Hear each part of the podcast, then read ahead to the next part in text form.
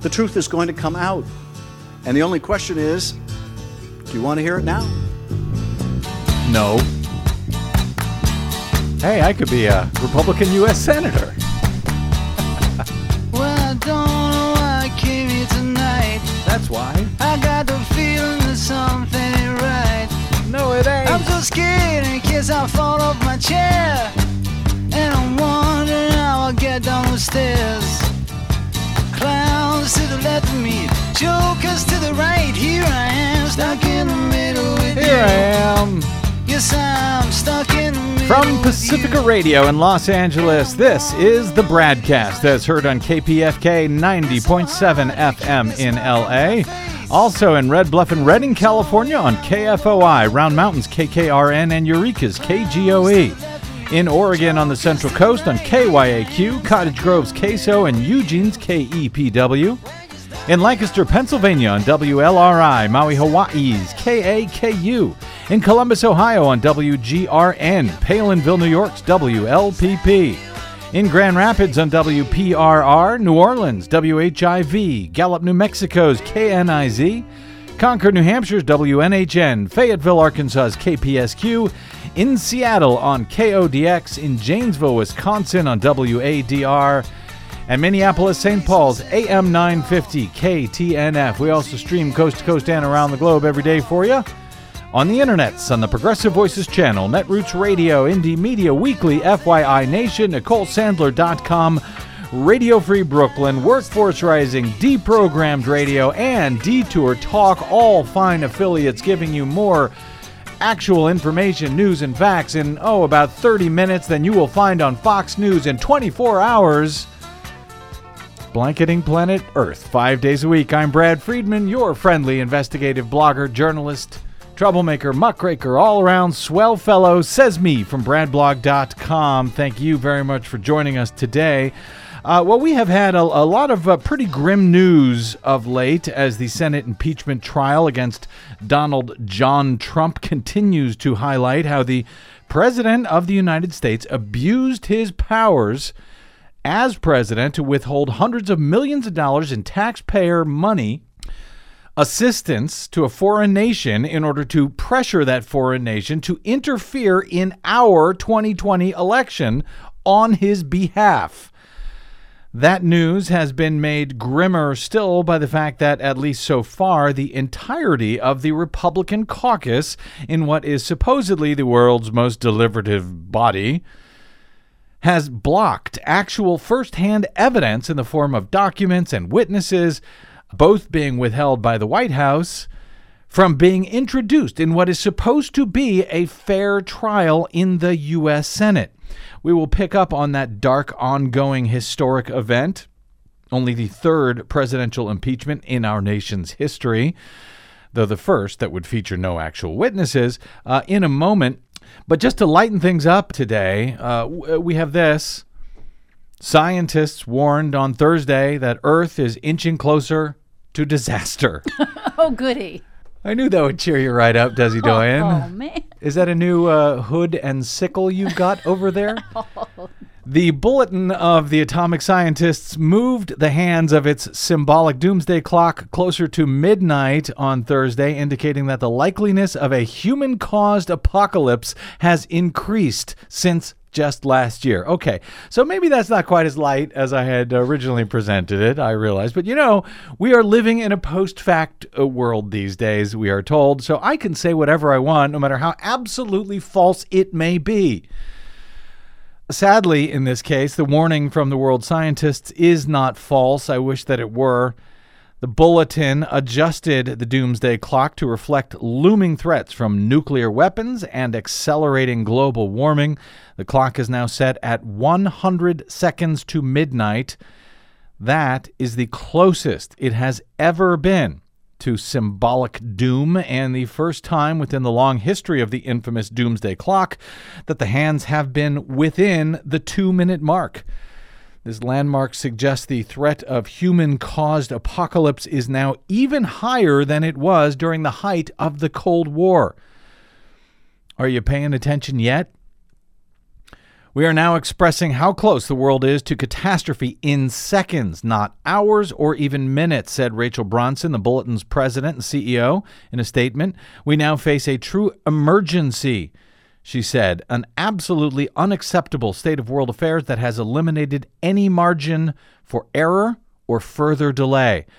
Robert Rossner, the chair of the Bulletin's Science and Security Board, called the adjustment, quote, very bad news. Oh, you don't say, Bob. Adding that nuclear insecurity and climate change have created, quote, an enduring and disturbing reality.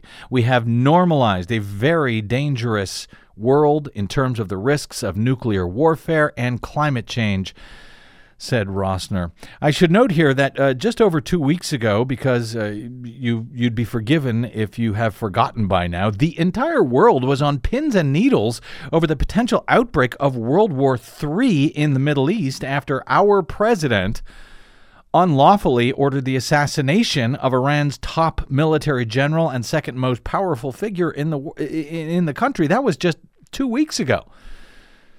Assassinating Qasem Soleimani is the rough equivalent of what it might have been had Iran assassinated General Joe Dunford, the Joint Chiefs of Staff Secretary and the nation's highest-ranking military officer.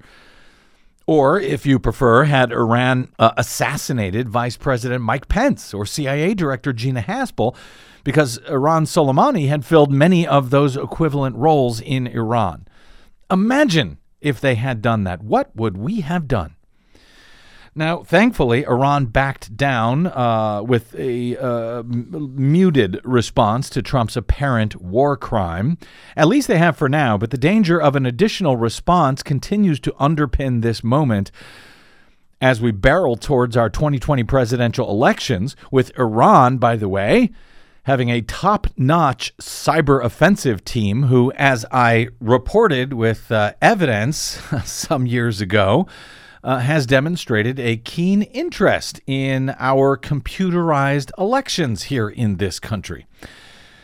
Now, the Bulletin placed much of the blame on world leaders who have eroded international arms agreements. Well, that would be both Donald Trump and Russia's Vladimir Putin, and both denigrated and denied the science of global warming. That would also be the U.S. President Donald Trump. Former UN Secretary General Ban Ki-moon urged countries to heed the, quote, clear and present dangers posed by nuclear arsenals. He also warned that urgent action on climate change is critical and praised the efforts of youth-led protests sparked by the teenage activist Greta Thunberg. He said we must see an immediate end to the investment in and exploration of fossil fuels. We must heed the demands of the young people on our streets and listen to the science. We cannot negotiate with nature. And we will have more on that futile negotiation with nature a little bit later with Desi Doyen and her latest Green News report. Yes. As both Greta and Trump offered remarks this week at the World Economic Conference in Davos, Switzerland. But the last time the doomsday clock's minute hand was moved was actually in 2018, when the Bulletin, which is a nonprofit organization that oversees the doomsday clock, had set the clock at 2 minutes to midnight. At the time, that was the closest humanity had inched to symbolic doom since 1953, during the height of the Cold War.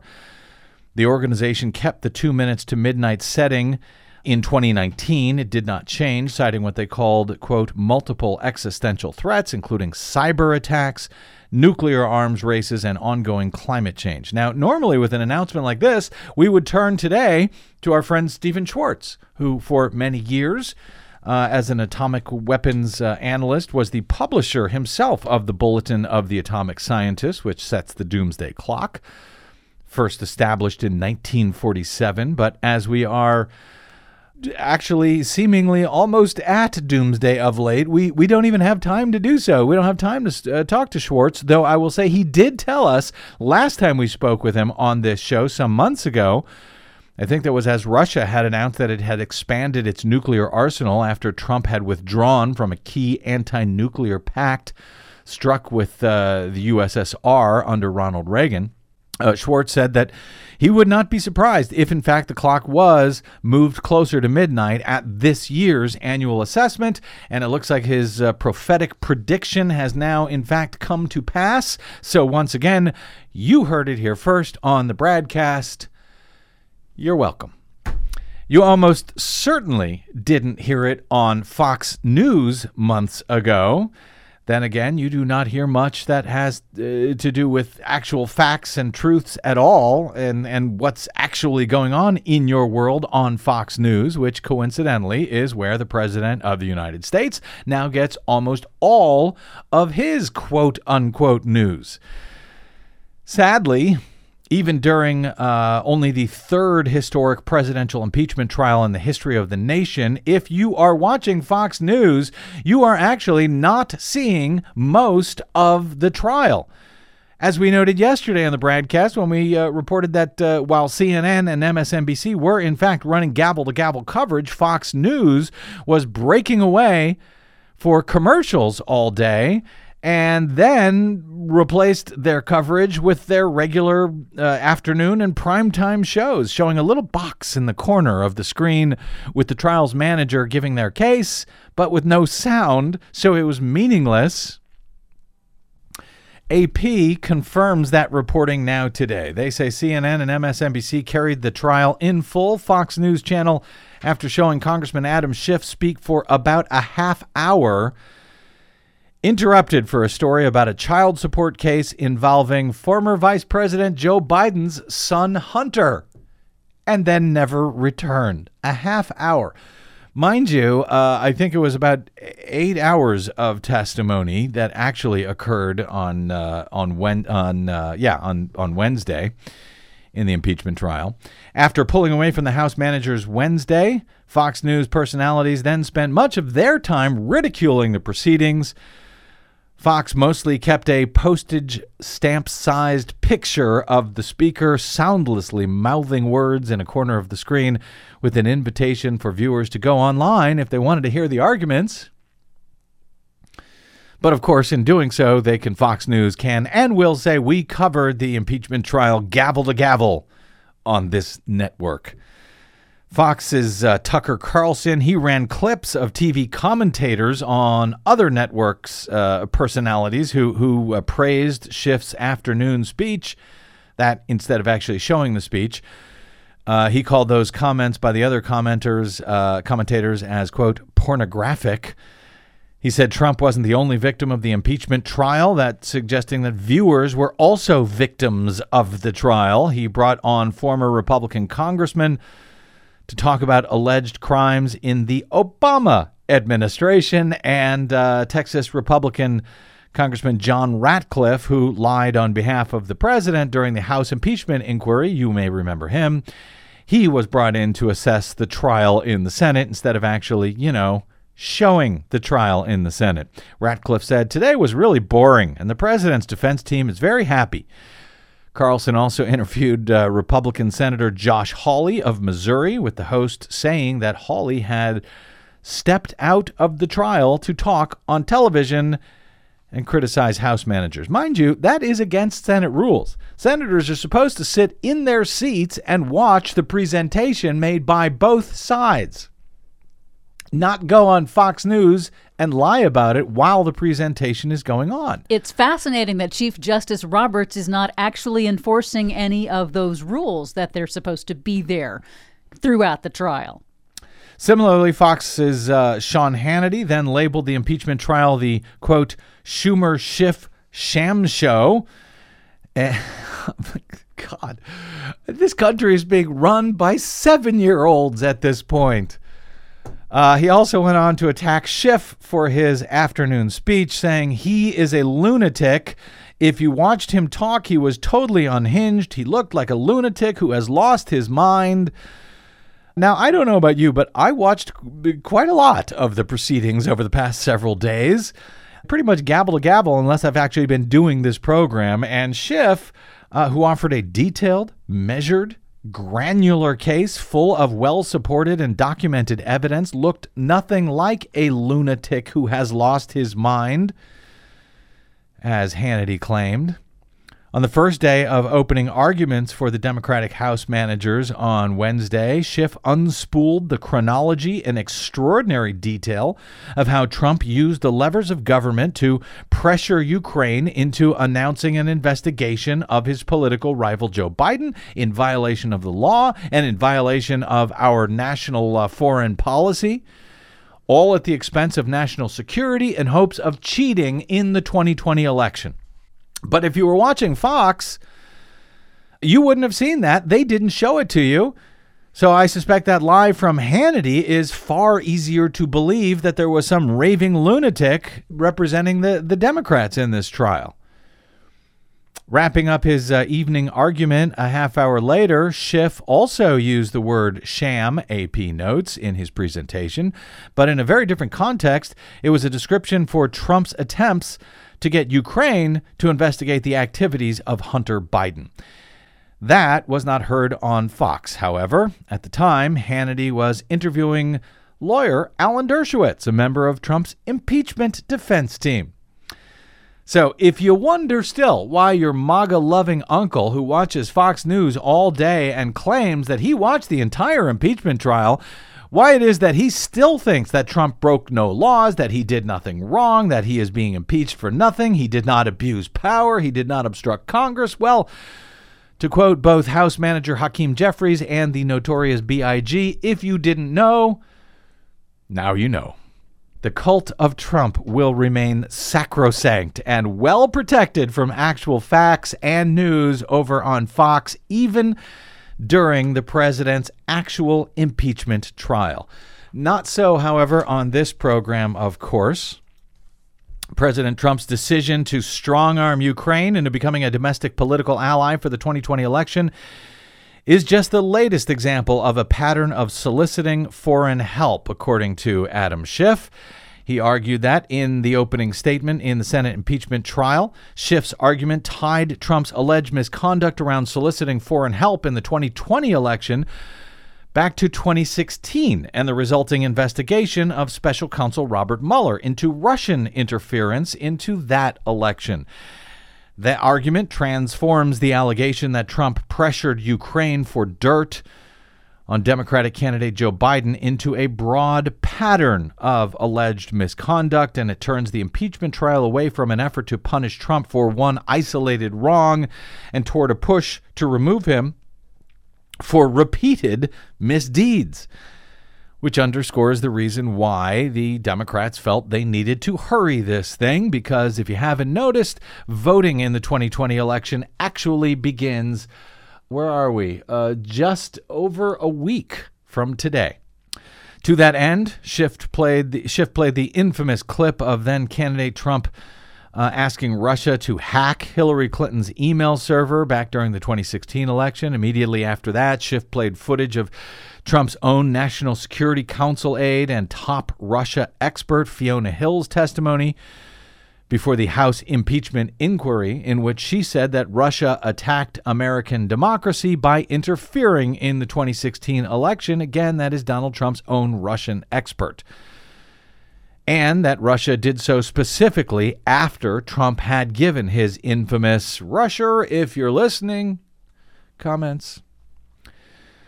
Schiff said that the House decided to open an impeachment inquiry into Trump with the knowledge that this was not the first time the president solicited foreign interference into our elections. Candidates Trump implored Russia to hack opponents' email accounts, Schiff said, something that the Russian military intelligence agency did only hours later, he explained. The L.A. Democrat linked Trump's 2016 statement to an October 2019 pronouncement that the president made on the White House lawn in front of a small army of reporters, in which he called for China to investigate the Bidens. So in 2016, he called for Russia to investigate his opponent, Hillary Clinton. In 2019, he called on Ukraine and China to investigate his presumed opponent, Joe Biden. Schiff said the president has made clear this was not going to be the last time that the president used this tactic to try to win an election. He referenced a recent allegedly Russian state-sponsored hack on the Ukrainian energy company Burisma, the focus of one strain of the allegations against the Bidens that has been pushed by Trump. Schiff said President Trump has made it abundantly clear that he would like nothing more than to make use of such dirt against Mr. Biden, just as he made use of Secretary Clinton's hacked and released emails in his previous presidential campaign. One other related conspiracy theory, which Trump brought up to Ukrainian President Volodymyr Zelensky during their infamous July 25 phone call, focuses on CrowdStrike. That's the DNC, the firm that was hired by the DNC to investigate the alleged Russian intrusion, cyber intrusion from 2016 when their emails were hacked and released. Trump pushed Zelensky on that phone call to investigate that matter, the CrowdStrike matter, claiming that it was Ukraine who was behind whatever happened in 2016. Schiff referred to that, of course, as a fabrication, which Fiona Hill, again, Donald Trump's own Russia expert, had testified to in the House as a completely false piece of Kremlin-generated propaganda.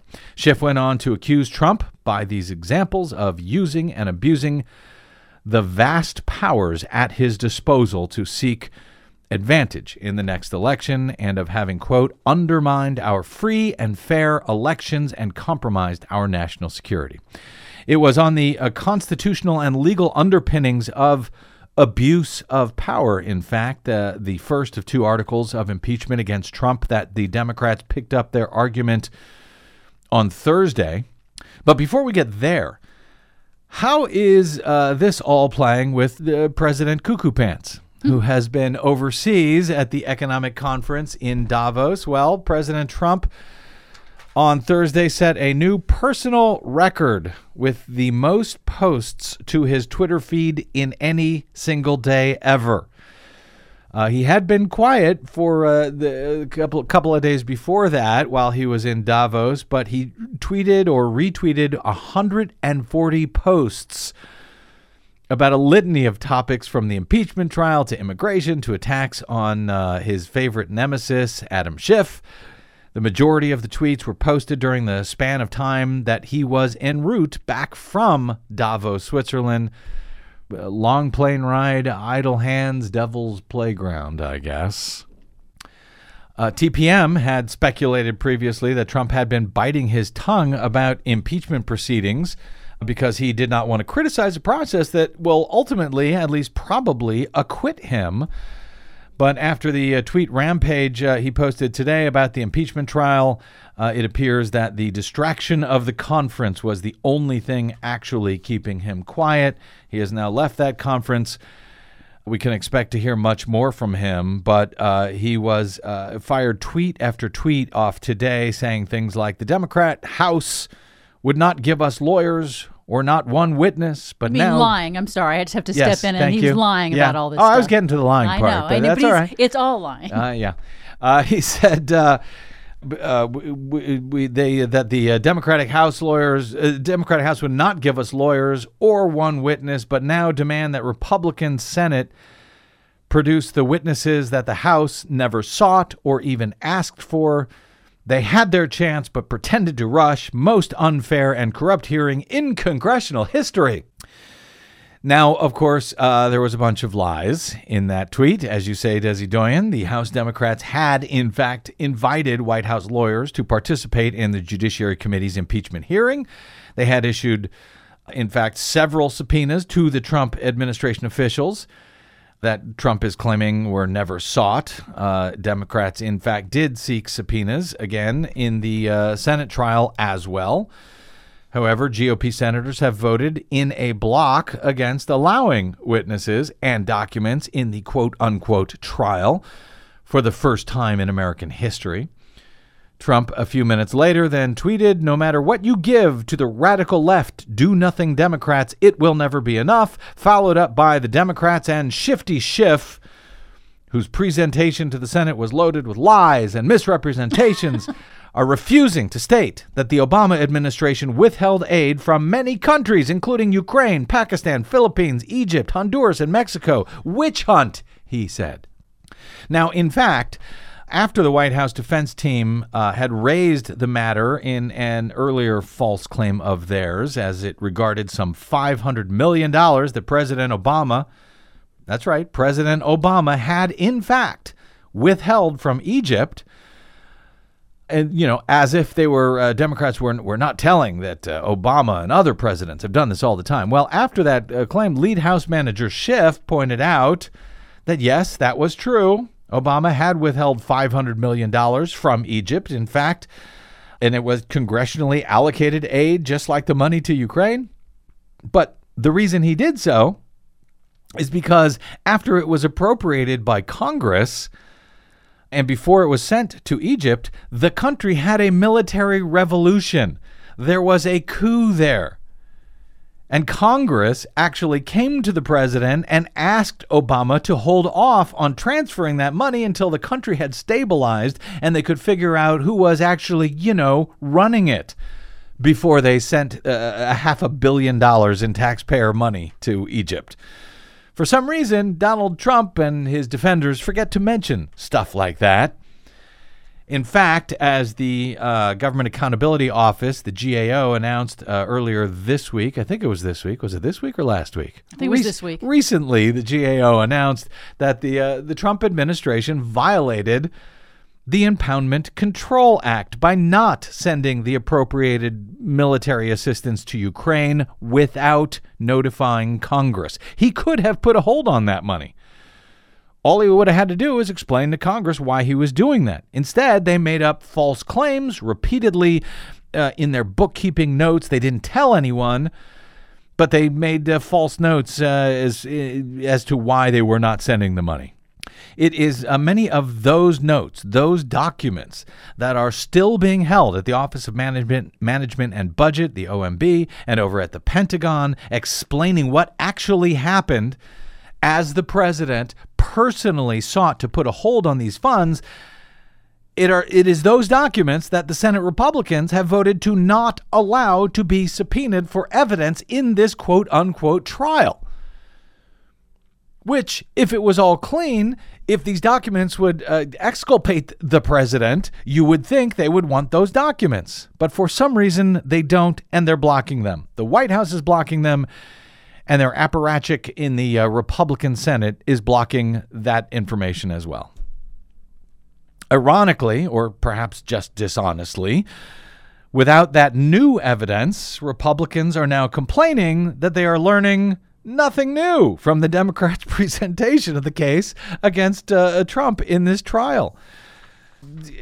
Republican senators are complaining about this. Roy Blunt, senator from Missouri, complained of being told, quote, the same story over and over again. Blunt echoed other Republicans in complaining that there was nothing new. Senator John Barrasso, the Republican from Wyoming, said, well, we've just come out of 6 hours of testimony so far today, and I didn't hear anything new at all. But Barrasso not only lacked an opportunity to hear anything new in the case, he actually assisted in making sure that that would be the case by voting against the documents and the witness subpoenas. They voted late into the night until 2 a.m., to vote on Tuesday to prevent, actually Wednesday morning, to prevent these subpoenas for documents and testimony from being issued, even amid widespread suggestion that there remains a lot of still hidden evidence in the case. Republicans prevented any of that evidence from being seen, at least so far. But it's far easier to act as if the story being told by impeachment managers was old news, I guess, than it would be to, you know, look at that new and relevant evidence. Senator Ted Cruz, for example, said that the Democrats are having a fit, that we're going to see an awful lot of repetition of the same points over and over again. And then Cruz went on to say it's, quote, critical for Hunter Biden to testify in this case. Hunter Biden, who has nothing relevant to add to the case. That we know of. And by the way, there was a whole bunch of amendments when they opened the rules to this thing on Tuesday, and the Republicans did not call for Hunter Biden to be subpoenaed to testify here. Now, there's been talk of a trade. that some Republicans are suggesting that we will have a trade. If we'll let you listen, we'll let you subpoena National Security Advisor John Bolton as long as you let us have Hunter Biden. Democrats have rejected that idea, noting that Republicans have the majority power. They can call whoever they like to testify, including Hunter Biden. They do not need Democrats entering into any such deal. Instead, the Democrats have been using their opening arguments quite cleverly to both tell the story of what we know in granular detail and what we do not know, thanks to the Republicans' withholding of key documents and witnesses. For example, in explaining how Trump had wanted only the announcement of an investigation into the Bidens from Ukraine, he didn't need an actual investigation. He just wanted the announcement so he could use it in his campaign commercials. In explaining this, Schiff detailed how a call explaining that between Trump's own ambassador to the EU, Gordon Sondland, a $1 million contributor, by the way, to Trump's campaign. That's how he got the job. A phone call between Sondland and Trump's own ambassador to Ukraine, Bill Taylor, played out. Ambassador Taylor testified that his contemporaneous notes of the call reflect that Sondland used the phrase "public box" to describe President Trump's desire to ensure that the initiation of his desired investigations was announced publicly. A private commitment was not good enough. The State Department has Ambassador Taylor's extensive notes, and of course, we would like to show them to you to corroborate his testimony. But pursuant to the President's instructions, the State Department will not turn them over. In any courtroom in America holding a fair trial, you would want to see contemporaneous notes. This Senate should be no different. Demand those notes. Demand to see the truth. We're not afraid of those notes. We haven't seen them. Maybe those notes say something completely different. Maybe those notes say no quid pro quo. Maybe those notes say it's a perfect call. I'd like to see them. I'm willing to trust Ambassador Taylor's testimony and his recollection. I'd like to see them. I'd like to show them to you. They're yours for the asking. Yeah, but they're not asking. Later, Schiff, who is a former federal prosecutor out here in Los Angeles, explained how Trump's top Russia expert at the time on his National Security Council, that would be Tim Morrison, characterized a phone conversation with Ambassador Sondland just after Sondland got off a call with Donald Trump, in which Trump claimed there was no quid pro quo with Ukraine. They took notes on that call. Republicans, however, have voted to prevent those notes from being heard. So while Schiff told the story of those notes and what is probably in them, he said, sorry, I'd love to see them, but we can't because you won't allow us. And it's not just documents that would be helpful here.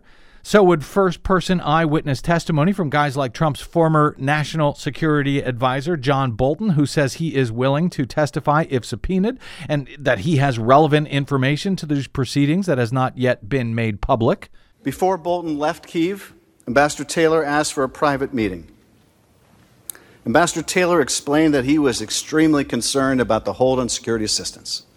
Now, in the State Department, sending a first-person cable is an extraordinary step.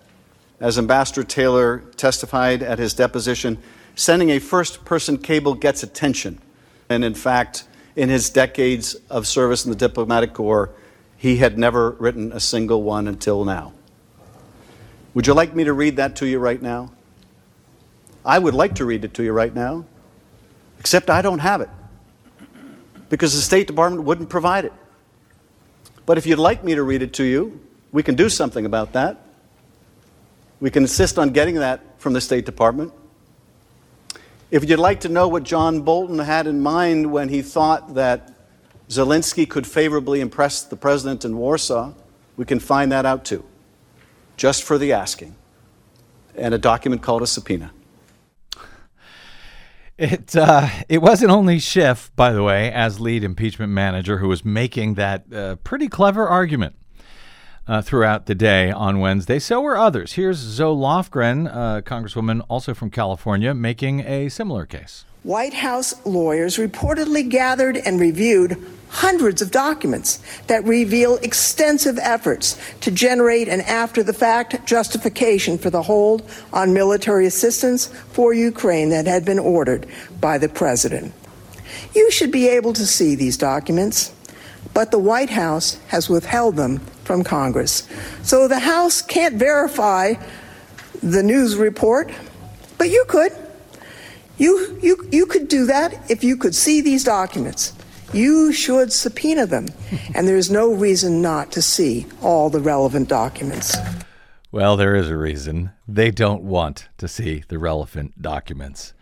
So, yeah, very sad. The Republicans are complaining on Fox News, where they're running their to make their complaints. But, you know, Fox News is not actually running this presentation from Schiff and Lofgren and others. They're complaining that they're not hearing anything new in this trial for some odd reason. Fox News viewers are not even hearing Schiff's argument to that end. Nice sham if you can get it. And the corrupt Republicans in Congress and the corrupt White House and the corrupt President of the United States are all getting it, while complaining that the Democrats are offering a sham. The truth is going to come out. Indeed, the truth has already come out, but more and more of it will. More emails are going to come out. More witnesses are going to come forward. They're going to have more relevant information to share. And the only question is, do you want to hear it now? Do you want to know the full truth now? Do you want to know just who was in the loop? Sounds like everyone was in the loop.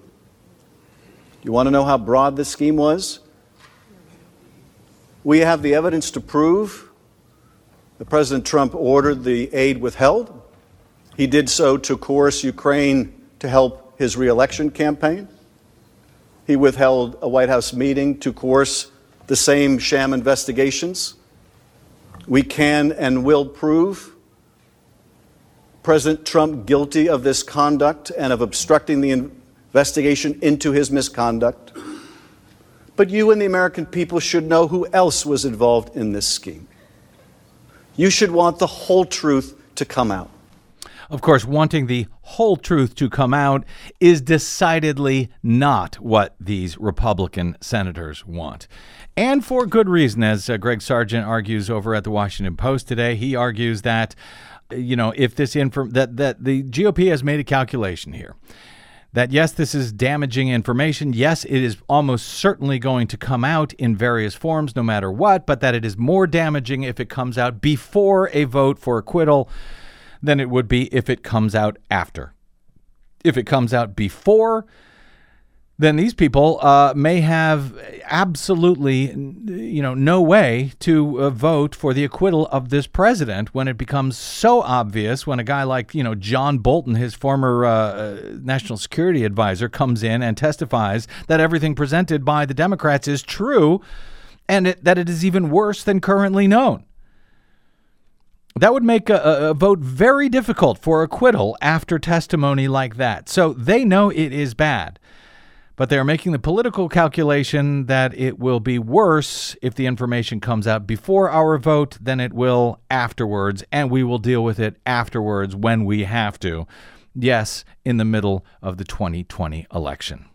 That's the calculation they're making, because the only thing that is worse than what is already known is what could become known if they allow these documents and these witnesses to testify. A quick break, and we're back with more of our ongoing special coverage of the impeachment trial of Donald John Trump right after this on the Bradcast.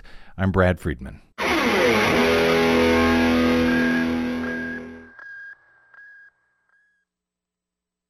Hey, this is Brad. Do you enjoy your non-corporatized, commercial-free Bradcast? Yeah, me too. But we need your help to stay that way. Please consider supporting the investigative blogging, broadcasting, and muckraking that we do here on the Bradcast and the Green News Report and bradblog.com with a donation. It's easy. Stop by bradblog.com/donate and drop a few dollars in the tip jar.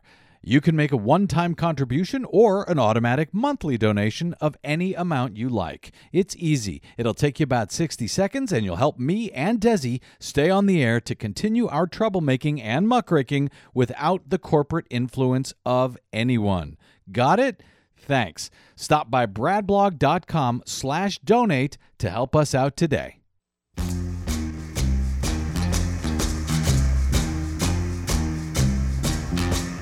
The beat goes on.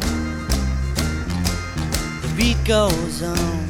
Oh, it do. Welcome back to the Bradcast. Brad Friedman from bradblog.com.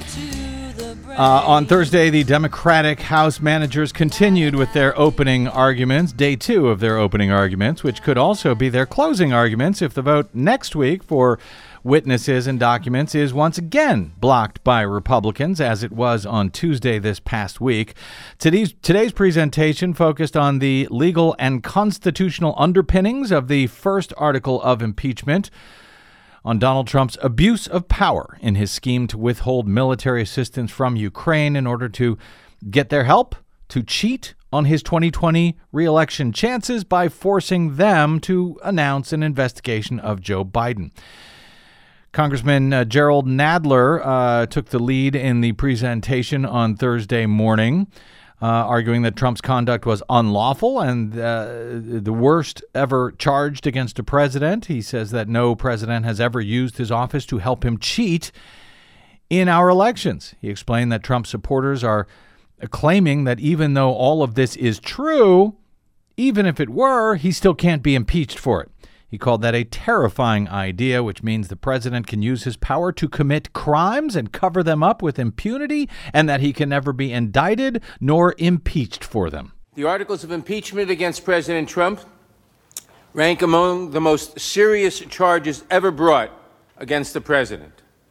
The articles are overwhelmingly supported by the evidence amassed by the House, notwithstanding the president's complete stonewalling, his attempt to block all witnesses and all documents from the United States Congress. The president's conduct is wrong. It is illegal. It is dangerous. And it captures the worst fears of our founders and the framers of the Constitution. Since President George Washington took office in 1789, no president has abused his power in this way. Let me say that again. No president has ever used his office to compel a foreign nation to help him cheat in our elections.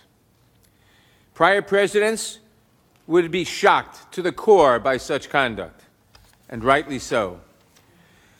Now, because President Trump has largely failed to convince the country that his conduct was remotely acceptable, he has adopted a fallback position. He argues that even if we disapprove of his misconduct, we cannot remove him for it. Frankly, that argument is itself terrifying. It confirms that this president sees no limits on his power or on his ability to use his public office for private gain.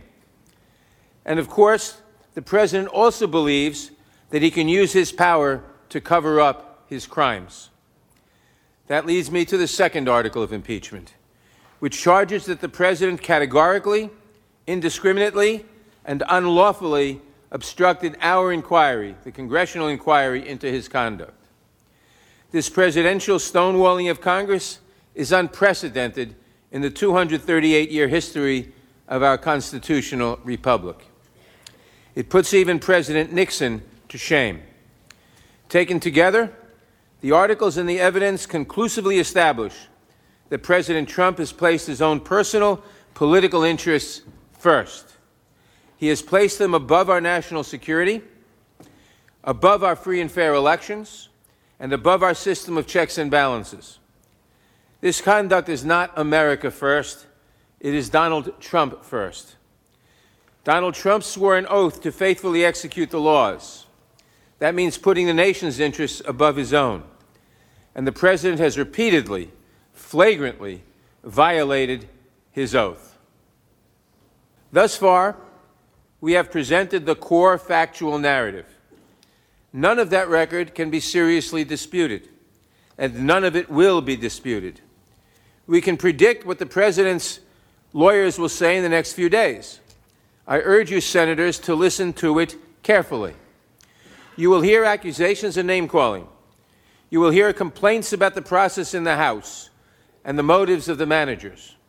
You will hear that this all comes down to a phone call that was perfect, as if you had not just seen evidence of a months-long government-wide effort to extort a foreign government. But you will not hear a refutation of the evidence. You will not hear testimony to refute the testimony you have seen. Indeed, if the President had any exculpatory witnesses, even a single one, he would be demanding their appearance here instead of urging you not to permit additional witnesses to testify. Article 1 thus charges a high crime and misdemeanor that blends abuse of power, betrayal of the nation, and corruption in elections into a single unforgivable scheme. That is why this President must be removed from office, especially before he continues his effort to corrupt our next election. Congressman Nadler went on to explain what he described as the history of impeachment as understood by the founders and the ABCs of constitutional impeachment power. That would be ABC, abuse, betrayal, corruption, a trifecta that he charges Donald John Trump has easily violated in his own abuse of power and obstruction of Congress articles of impeachment. He detailed how, yes, abuse of power is indeed an impeachable offense, including the clip we played just a few days ago on this program from Donald Trump's own impeachment defense attorney, Alan Dershowitz, back in 1998, arguing that a statutory crime is not needed as the basis for an article of impeachment. It certainly doesn't have to be a crime.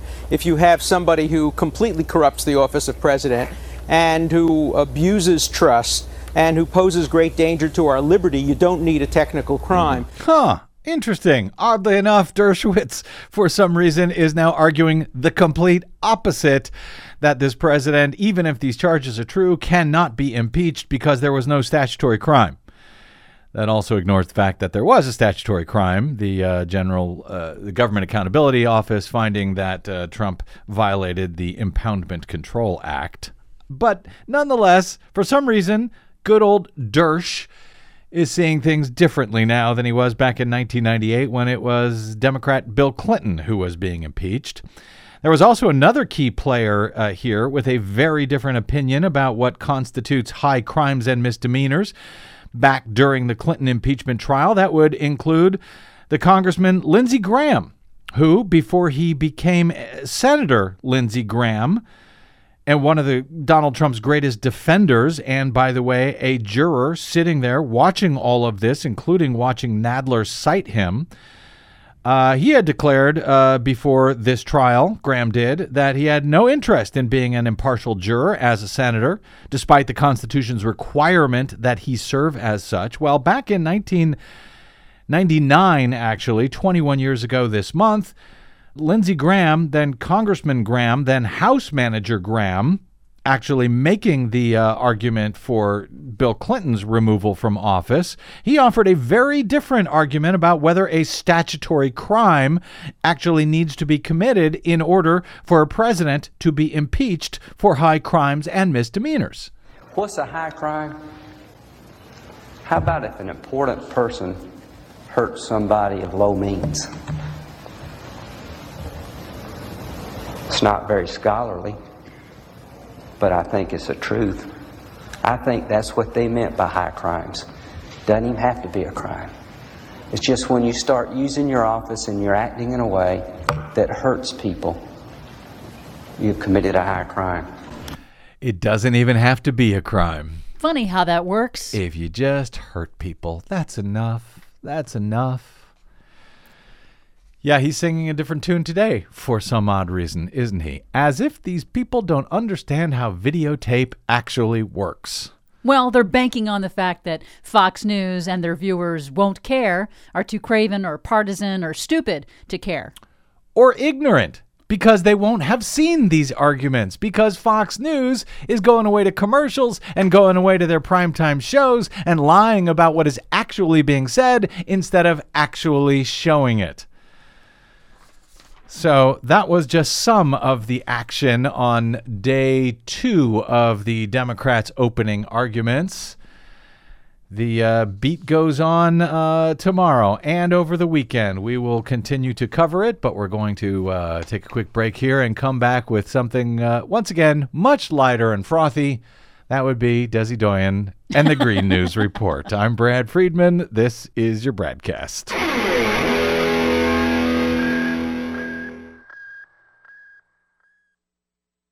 Five major corporations now control more than 80% of the media in the United States, but they don't control us. The Bradcast and the Green News Report are 100% independent, 100% listener-supported. But we can't do it alone. We need you. Please help us bring real facts to listeners at independent stations around the nation. You can make a difference. Support independent media. Drop by bradblog.com/donate. That's bradblog.com/donate.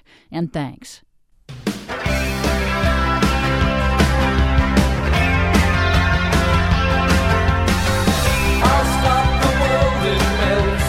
Oh, somebody please stop the world. I want to get off. Please. Welcome back to the Bradcast. Brad Friedman from bradblog.com. Boy, we fill an hour, don't we? Yeah, lots of stuff happening, so yes. Yeah, just about. All right, let's get to it. Our latest Green News Report. On issues that matter, like climate change. We're more alike than we think. Oil industry, yes, the oil industry is rebranding itself as a leader in climate action, while the Trump DOJ works with big oil to block climate liability lawsuits. U.S. drinking water more widely contaminated than previously known, plus our house is still on fire. A dose of climate reality for the elites at Davos from Greta Thunberg. All of that reality and more straight ahead. From bradblog.com, I'm Brad Friedman. And I'm Desi Doyen. Stand by for 6 minutes of independent green news, politics, analysis, and snarky comment. We had record numbers come out very recently. Our numbers are very, very good. Our environmental numbers, our water numbers, our numbers on air are tremendous. What numbers are you talking about? What are environmental numbers? You're just making things up. This is your Green News Report. Okay,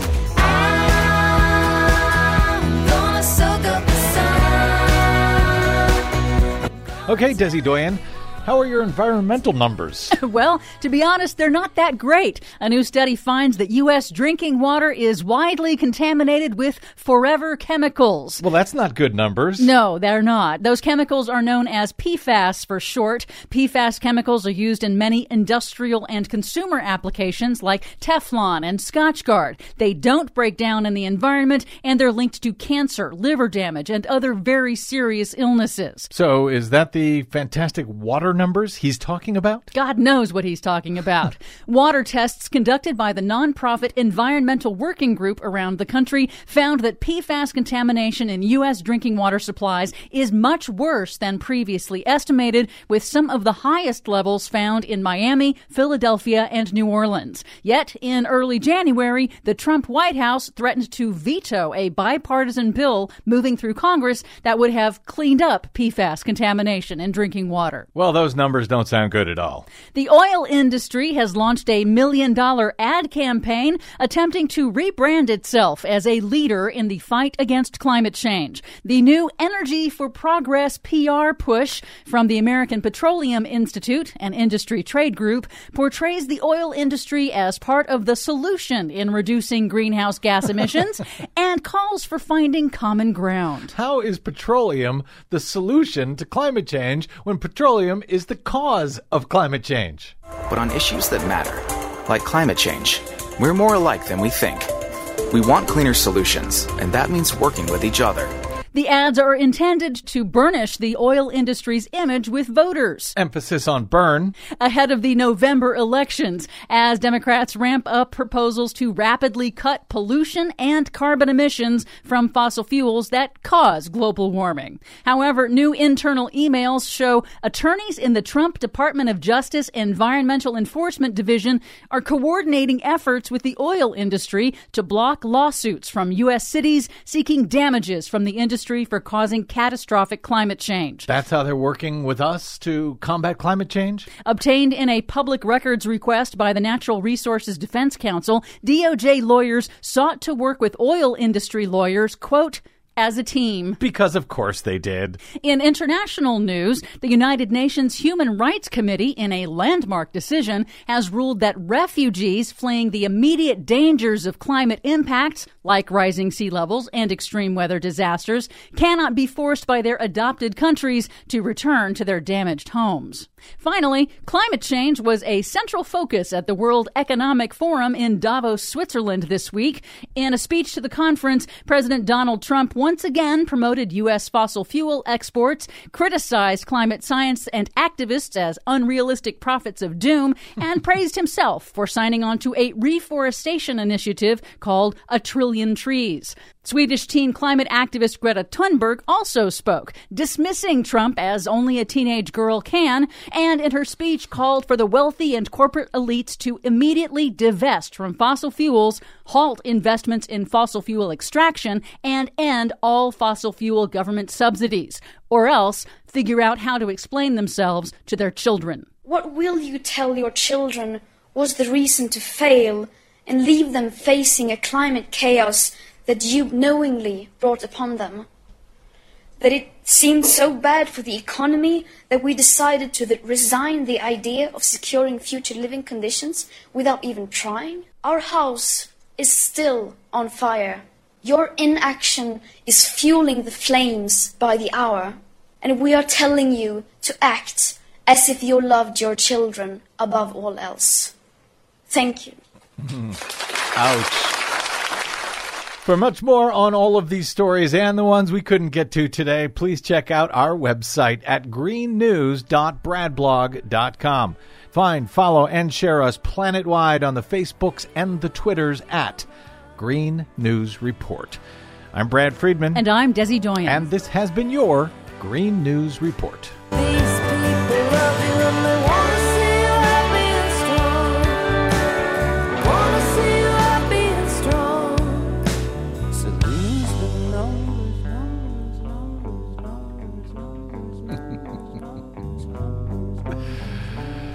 By the way, Steve Mnuchin, Treasury Secretary, he took a shot at Greta Thunberg after she had said that the world leaders should stop investing in fossil fuels. He said, is she the chief economist? Who is she? I'm confused. So now he's attacking a 17-year-old girl as well. Yeah, telling her she has to go to college and get an economics degree before she can come out and come back and tell him what to do. Mm-hmm. And I would say, of course, he should go get a science degree so he can understand just how much he does not love his own children because he is helping to ensure that they don't have a livable climate when they get older. Well, you know what? He's got so many billions of dollars that I guess he figures they can afford to mitigate it in the Mnuchin family for generations. I got some news for him. That's not going to work. Thank you very much, Desi Doyen, our producer. Thanks to all of you for spending a portion of your day or night with us. It is always appreciated and a great honor. If you missed any portion of today's program, download it anytime for free at bradblog.com. Hey, while you're there, don't forget to stop by bradblog.com/donate. We rely entirely on you to stay on your public airwaves, and Desi Doyen looks hungry. So that's bradblog.com/donate. And we will buy her a sandwich. You can drop me an email if you like. I am bradcast@bradblog.com. You can find me on the Facebooks and the Twitters at The Brad Blog. We will see you there. Until we see you next time, I'm Brad Friedman, and I mean it. Good luck, world.